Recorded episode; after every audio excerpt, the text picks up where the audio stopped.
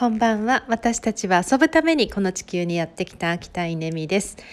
えー、今日の夕飯はですねぶり大根。すごいあのぶりのあの新鮮なアラが手に入ったので、えー、アラと、えー、大根でぶり大根美味しそうにできてますよ、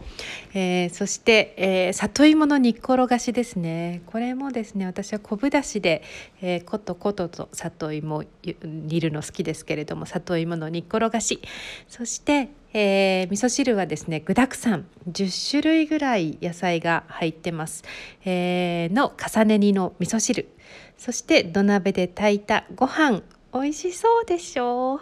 いやーこんな感じでですねあの夕飯が、まあ、これから食べるんですけれども。うんと今は主人待ちです。早く帰ってこないかなと思ってるんですが。えー、この夕飯をですね今日私むちゃくちゃ仕事したんですよね。何度も言ってますがあのこんな日は珍しいぐらい仕事したんですけど、えー、朝9時から、えー、昼の3時まで、えー、すごい集中して仕事して、え、そして休憩の時にですねこれだけの料理を1時間ぐらいで、まあ、作って、え、3時から4時までですねうんと料理を仕込んでで煮込みなので、えー、と時間が経てば美味しいですよね。で今6時までのまた2時間ぐらい仕事して今日結構ですね8時間労働したっていうなんかそんなことばっかり言ってますけれども、えー、まあ、それぐらいこうあの集中する日でも途中の1時間で気分転換に、え夕飯が作れる。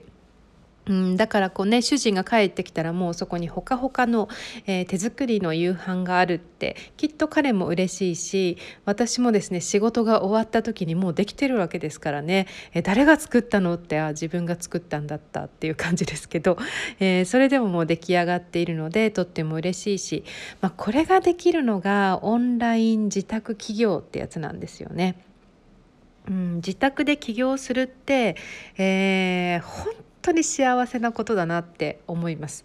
えー、っとこの1時間が、まあ、夕飯作ってもいいし畑仕事してもいいし、えー、ヨガに行ってもいいし何してもいいんですけれども、えー、間の休憩の時間にもうリフレッシュできる。うんだから趣味も仕事も遊びも何一つこう諦めなくていいっていうですね、えー、もう本当にこれはもう私のあの座右の銘。2頭を追うもの3頭を得るっていうですね、まあ、すごい座右の銘があるんですけど、えー、まあ、それが本当に自宅でオンライン企業っていうのはですね叶うんです。